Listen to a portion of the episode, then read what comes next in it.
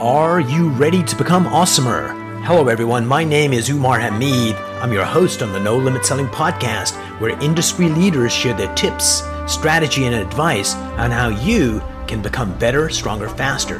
Just before we get started, I've got a question for you. Do you have a negative voice inside your head? We all do, right? I'm going to help you remove that voice in under 30 days guaranteed. Not only remove it, but transform it. So instead of the voice that sabotages you, there's one that propels you to much higher levels of performance and success. There's a link in the show notes. Click on it to find out more. All right, let's get started. Hello, everyone. Welcome to another episode of the No Limit Selling Podcast. And today is something super exciting.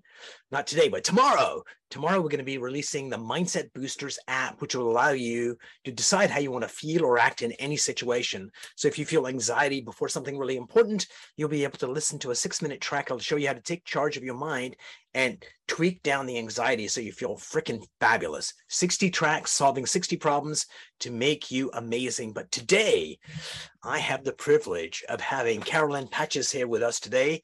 Carolyn, welcome to the show. I'm happy to be here. Thank you so much for inviting me. So I'm going to tell you a really bad joke, and uh, please promise not to hang up on me when I tell you this joke. Do I have your commitment?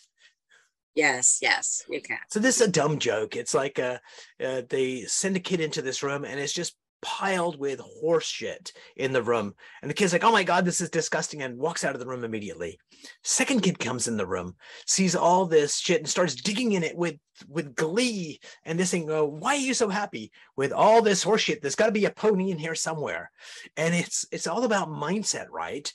And what we want to talk about today is nonprofits, because oftentimes what I've found is nonprofits have this poverty mindset it's like uh, it's like uh, Oliver Twist. Can I have some more, please? Not, you know, ten dollars. And uh, if we could just change that mindset in their marketing, in their connection with what they're trying to achieve, because they have the right heart, but sometimes they don't have the right relationship with money. Thoughts?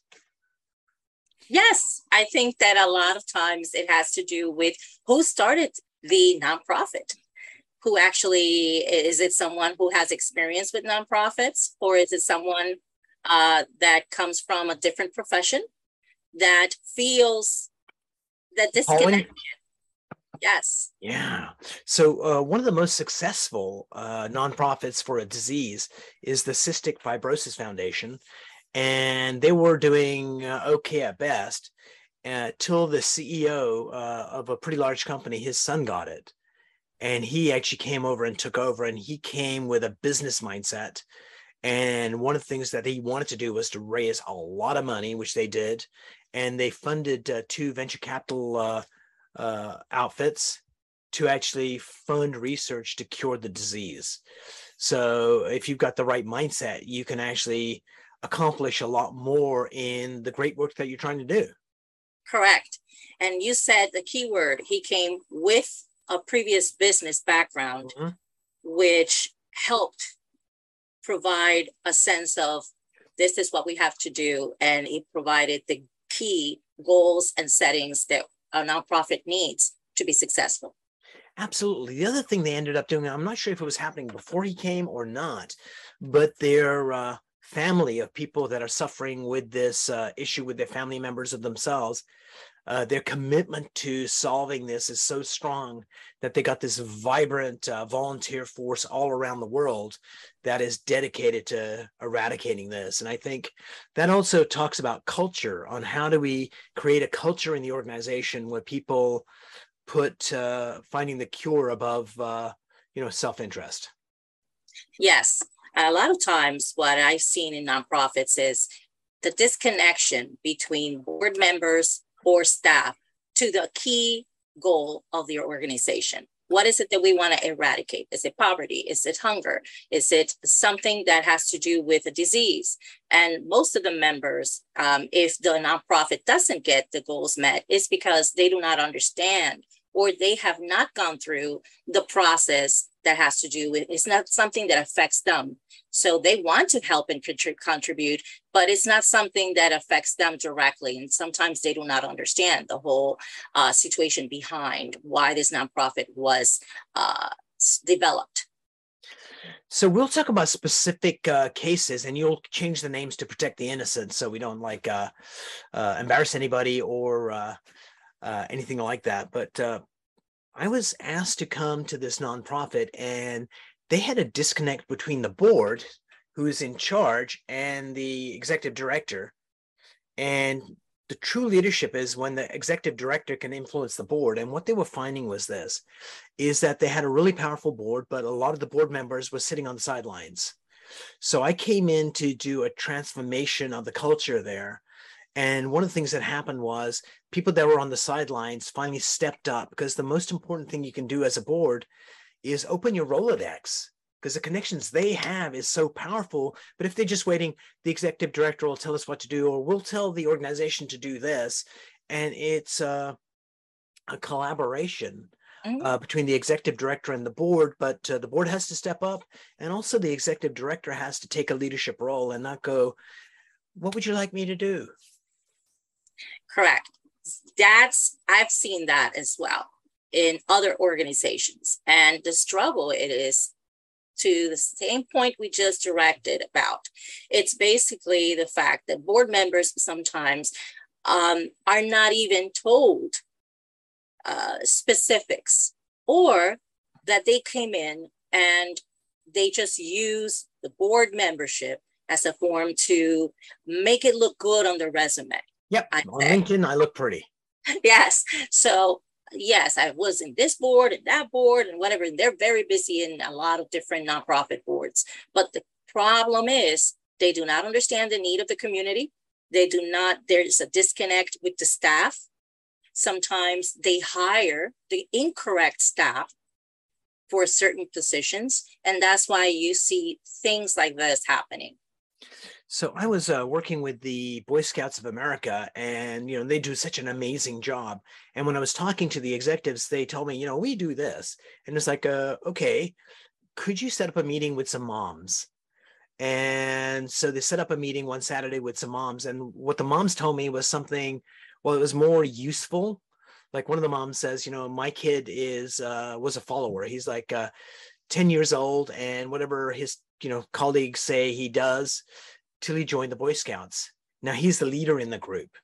Or another mom saying, you know, my uh, husband and my son had a really good relationship before, but since Boy Scouts, it has gotten so much deeper and so much richer. Like right now, while we're talking, they're doing a scavenger hunt together that has just bonded them in a, in a different way. And when I heard the stories from the moms, it was like, oh my God, you guys are doing such magical work. You guys were telling me all the features and benefits of Boy Scouting and what the mm-hmm. moms were telling me about how you changed my life, how you changed my kid.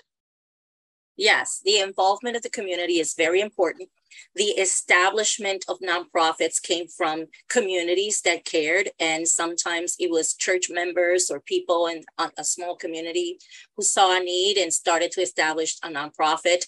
At the beginning, everything was the funds of the people themselves. And then suddenly in the 60s, after we started seeing all the grants and programs from the government, specifically in the United States, that's where I, am I'm from, um, we see the growth of nonprofits thanks to grants, but the establishment was different. Now the goal setting was what can we do to make sure that we get the next grant next year?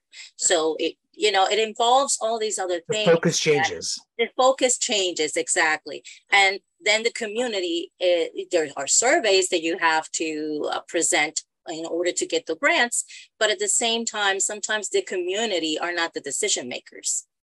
So let's talk about a specific client. You can change the names because oftentimes there's a problem within any organization where uh, y- Carolyn, you should know we are brilliant in these areas and we're fantastic and people think we're amazing. And then we talk to their customers and they go, yeah, well, that's not that important to us. What's really important to us is this. So sometimes it's a disconnect from what we think versus what our customers think. So can you think of a nonprofit where they thought our marketing needs to say this and you came in and helped them uh, refocus their marketing in a place that was actually more meaningful? Well, actually, yes, there was an opportunity for this occasion. It had to do with looking at things that we were doing in a nonprofit um, that uh, the focus had to be more into the modern. So we have social media coming along. And of course, they were using the social media platforms. They had their website. There was things that were done in the past.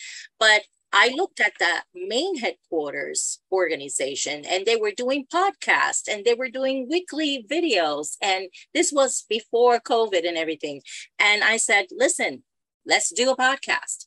Let's bring in opportunities to speak about the programs you provide, do interviews right here to the staff members and the people themselves that are receiving those services. Of course, I didn't, after that, a couple of, of years, we started getting the COVID, you know, and we had to um, do restrictions. So we couldn't interview uh, clients. But there was one opportunity we got to interview one client.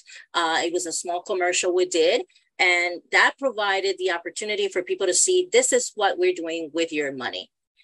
We're serving the community, and this is how they are thankful about this service. So that's an opportunity for a nonprofit to grow, to show where the money is going, because taxpayers and people that are providing uh, donations want to know is it really going to the people that we are supposed to serve, or is somebody else pocketing the money? And that's very important also because nowadays nonprofits are more scrutinized because there were failures in the past as they should be. And of course, there's scoundrels out there too, where there's like a tragic event and they set up a site that looks totally legit, send money to uh, the water issue in Mississippi. And then there's some scoundrel somewhere uh, just taking millions of dollars that should have gone to a good cause and did not. Yes. So, talk to me about uh, you helping clarify the message for a nonprofit where they thought this was the message and you had to clarify it to get better results. I there were one of the things that I got to see in nonprofits. They don't understand sometimes staff members, not everybody. Some people in nonprofits understand marketing is important, but other people scoff at it or laugh about it. Um, but they don't understand that advertising, marketing is a very important function in any organization. And uh, to make it clear, if we are providing a marketing campaign, this has to be done. And it's very difficult because a lot of times, for example, there could be a staff member that says, I do not want my clients to be photographed or videotaped or ask questions because they are maybe uh, illegal in the country or they might mm-hmm. use it, you know, I don't want to use that term, but basically undocumented. Yeah, and, of course. And that makes sense. No point in to take them away. So there is that fear of, um, well, they actually have an NDA they signed and everything, but I can understand the uh, the situation. And it's very hard sometimes to explain to a staff member, listen, if we could do the interview, not show their face, maybe show the back or show their shoes. There are many things that we could do. We could do the, the audio itself and mm-hmm. put maybe graphics, and that would be working. And, and it would never uh, have a problem. So things that we can come out of the box and explain to them. It doesn't have to strictly be face to face, showing their face. Uh, so those are key elements there that can affect a marketing campaign. Uh, of course. So what is what are three things that most uh, nonprofits get wrong when it comes to marketing? Um, hiring people that are not qualified to have the expertise and the skills to provide a good marketing campaign. Mm-hmm and that is due to maybe funding because they don't have an HR department and the specifics of what is needed for a staff member that is well qualified. Uh, the next thing is board members, you know, having that disconnect. They keep hiring, getting people to be in the board who probably are not qualified or that might not care as much, or they're too occupied with their own jobs that they don't have the time to provide any help. And the last thing I see is um, having that disconnect between the staff members and marketing department, where they don't have a relationship where they feel more comfortable in actually working together to make a beautiful campaign that would be successful. Right. It's also kind of interesting uh, the relationship we have with nonprofits. Uh, I'm going to get the uh, I get the name of the organization wrong. I think it's called Humanim in Baltimore. And I'd gone for a tour there with uh, a leadership group. There was like 50 leaders from around the states, around the state of Maryland, and we went to this place. And they had uh, converted the American uh, beer company's building and turned it into this spectacular five star uh, location to serve their community. And what was interesting was the leaders, leaders that came to this event, a lot of them saw it as a negative. It's like, oh my God, I can't believe they spent all this money on this building. Mm-hmm. And Humanim was saying, look, we want everybody in this community to know that you deserve to have the best of care and the best of services. And so it was just kind of that reaction from the general public that I thought was kind of interesting that, uh, you know, well, if you're in need, you, we should give you services and not, uh, not the level of quality perhaps uh, another company or another community would get. And uh, that says a lot about people are compassionate, but sometimes there's filters that get in the way of truly helping others. Yes. Um, and again, maybe it has to do with the fact that some of these nonprofits, people know that they're utilizing tax dollars to provide a service, but they don't realize that they're actually providing a service to the, their own people in the community that can uh, prevent other issues in the future. So it's interesting you mentioned that. I have an example, just something exactly like that. Many years ago, um, a nonprofit uh, was providing a service, is still providing the service of bringing in women that have been abused, mistreated with their children into this uh, home. And they actually were looking for a place where they could establish that home because they had this funding, this grant, and they needed, and the group was growing. There were more women who were uh, being mistreated that were coming, coming in and they needed this uh, place to stay in that was private so that their abusers wouldn't come and find them. So once they were provided this beautiful farmhouse that they actually had to fix with that funding and right. bring those women and children, uh, the community got into the township and, and, argued in the township meeting saying, why are we having this place here? Why is this organization in this location? And there was a big, it, that was a big issue. So uh, of course, the community had to accept it and everything. But the fact is, little things like that. We're talking about women who are being abused and mistreated who need a place to stay in a short term until they mm-hmm. get back on their feet. They have their own children. And also, we were helping in that same house people that were um, also victims of human trafficking. So yeah. we're not talking about just a little thing. This is something that is major in the country, and we're doing something about it. So that's that was one of the examples I had for you. Yeah, and uh, of course, Carolyn, we want to help them, but just not in our neighborhood, uh, which is you know quite common. Uh, one of the things I uh, came across this guy who was uh, he would give money to homeless people, but he wouldn't just give them the money. It would be uh, let's say you're homeless, Carolyn. It would be, hey, how are you doing? What's your name? And you would say, you know, Carolyn. My name's Umar. You know, how did you get on the street? Like, what's going on? And spend like five minutes with that person, connecting human to human, and then give them the money rather than, you know, here's some money, you know, get lost. And so I thought that was just really, really good because he wanted to teach his kids that you need to be compassionate, but you can't just uh, uh, give money. It's like uh, honor the human being that you're helping as well. Yes, definitely. It's part of the uh, opportunity that we have out there as human beings to help others. It it it feels good actually at the end of the day. And to see that sometimes people do not consider and remember that nonprofits is something that is old. It's not something that is new. It's just in the hu- human psyche to help each other. Absolutely. And I think just uh, if I can just see you as a human being, because uh, I did this uh, video project uh, in 1990 93 or 94, I happened to be living in Berkeley. There's lots of homeless people there. And I started video interviews with homeless people. And when I did that, when I did that, uh, it uh, was kind of revealing Do you know what the number one concern was for homeless people? Have a guess. Uh, maybe food or shelter. that would be my number one if I was homeless. Personal safety. That's the safety. Yeah. And so for for citizens, the number one concern with homeless people was I don't feel safe. They're dangerous. They're going to hurt me. And the number one concern for homeless people was the exact same thing, which was kind of uh, mm-hmm. eye opening for me. It's like, oh wow, it's like yeah. uh, that's just a human need. Like before survival, it's like the safety thing is like the most important, and then of course uh, food and shelter, and then from that you can move forward. Uh, so I decided rather than help all the homeless people out, uh, I would just pick one homeless person. And so Nate was a person I picked that I would actually just support him.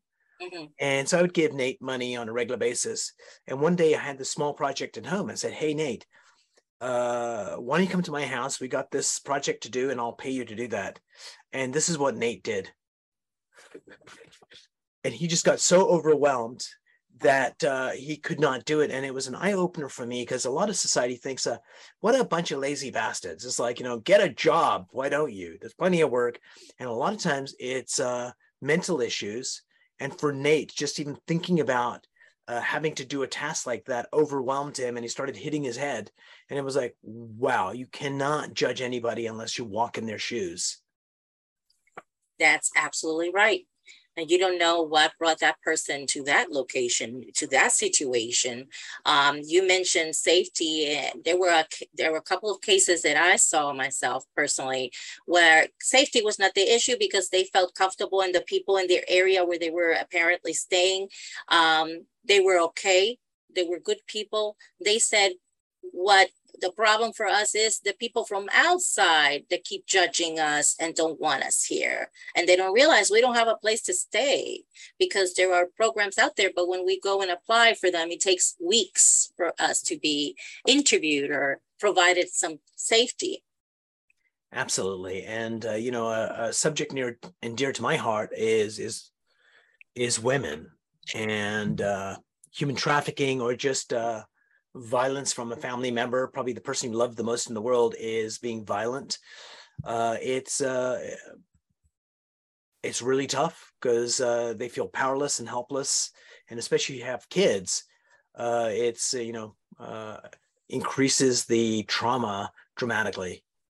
Yes, definitely, and the kids specifically um, what I've seen is as so traumatic for them that even when they try to go back to school or go back to it affects their relationship with people. It affects their relationship with teachers relationship with service providers and it's difficult for them to go back to the swing of things because now there's distrust issue that could last a long period of time, even to their adulthood, if it is not addressed on time. And so that's why nonprofits are so important because it's not only providing the shelter and the food or the jobs, but also providing counseling, uh, opportunity for them to be in talk groups, providing them with skills that they need uh, to go out there in the workforce.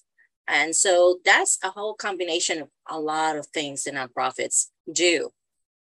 So I'm gonna have you guess a number. Uh, this is from a few years ago, but I'm sure it's about the same now, maybe a little bit more. How many homeless children do you think go to high school in Philadelphia? Oh, I think that there's a lot of students. 2,000. That's, uh, and I ex- estimate more.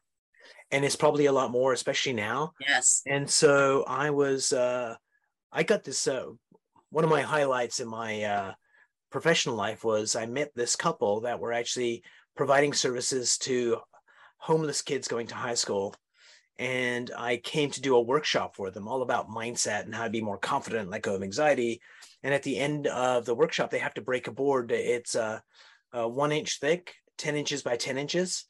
And they got a donation of the boards. And instead of uh, one inch thick and 10 by 10, they got 12 by 12 and one inch. Mm-hmm. And I went to the kids, you know, they're teenagers, like uh, 14, 16. Uh, you know, I was going to get you guys to break this board, but you know, it's it's a lot tougher when it's bigger. So uh, we're not going to do that today. And they're like, hey, we want to do that. And every single kid karate chopped and broke through the board. And uh, Oh, it was just so nice that they were just uh, vibrant and passionate and just wanted to do well in the world. they're very resilient, of course. Absolutely. It it it also um, now that you mentioned Philadelphia and everything and the homelessness in children, also there was a documentary recently where they reported that in specifically in the Temple University in Philadelphia, there are hundreds of students also that are homeless.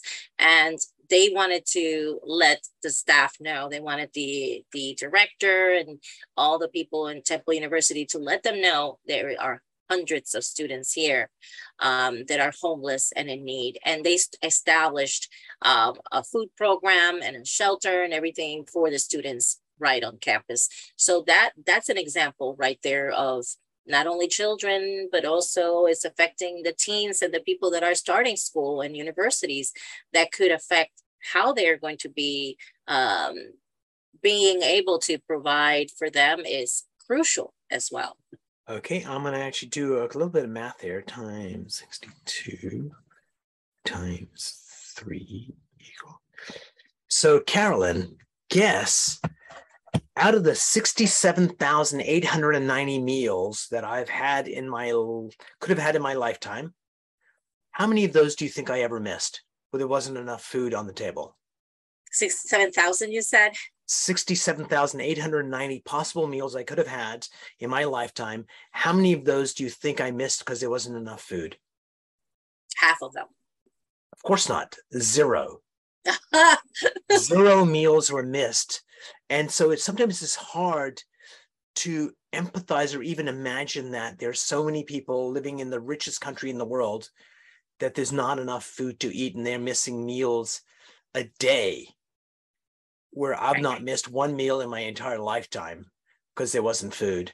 And that's, I guess, the compassion we need to have is hey, Mhm. it's hard to study in school if you are hungry. Yes, yes. It's hard to study when you don't have heat and light in your house. It's so we are blessed.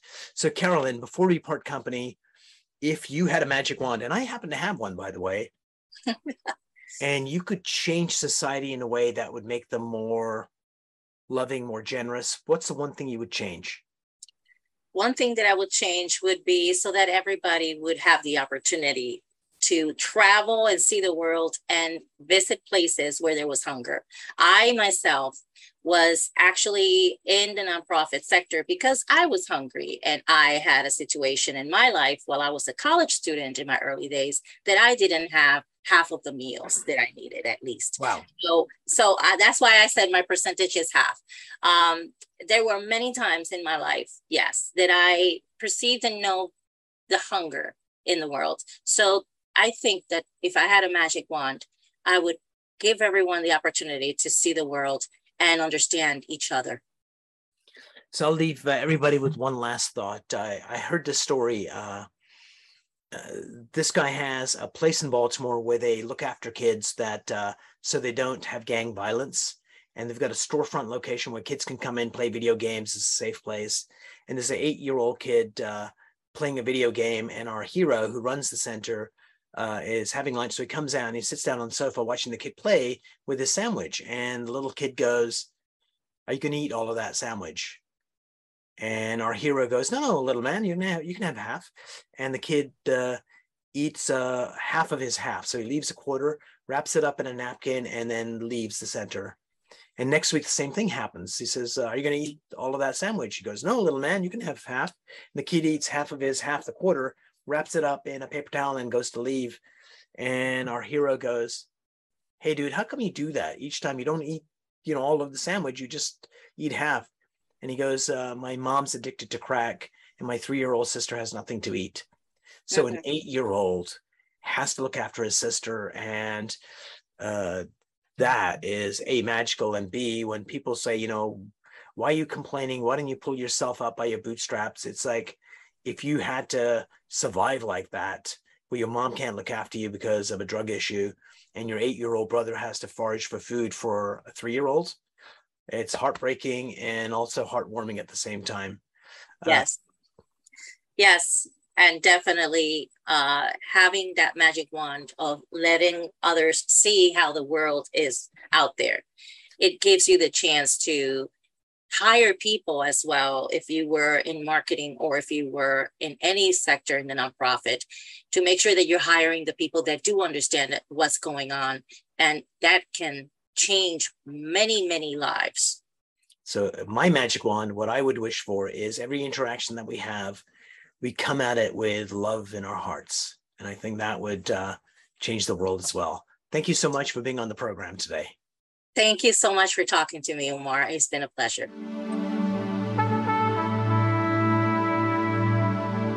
If you enjoyed this episode, please go to iTunes and leave a five star rating.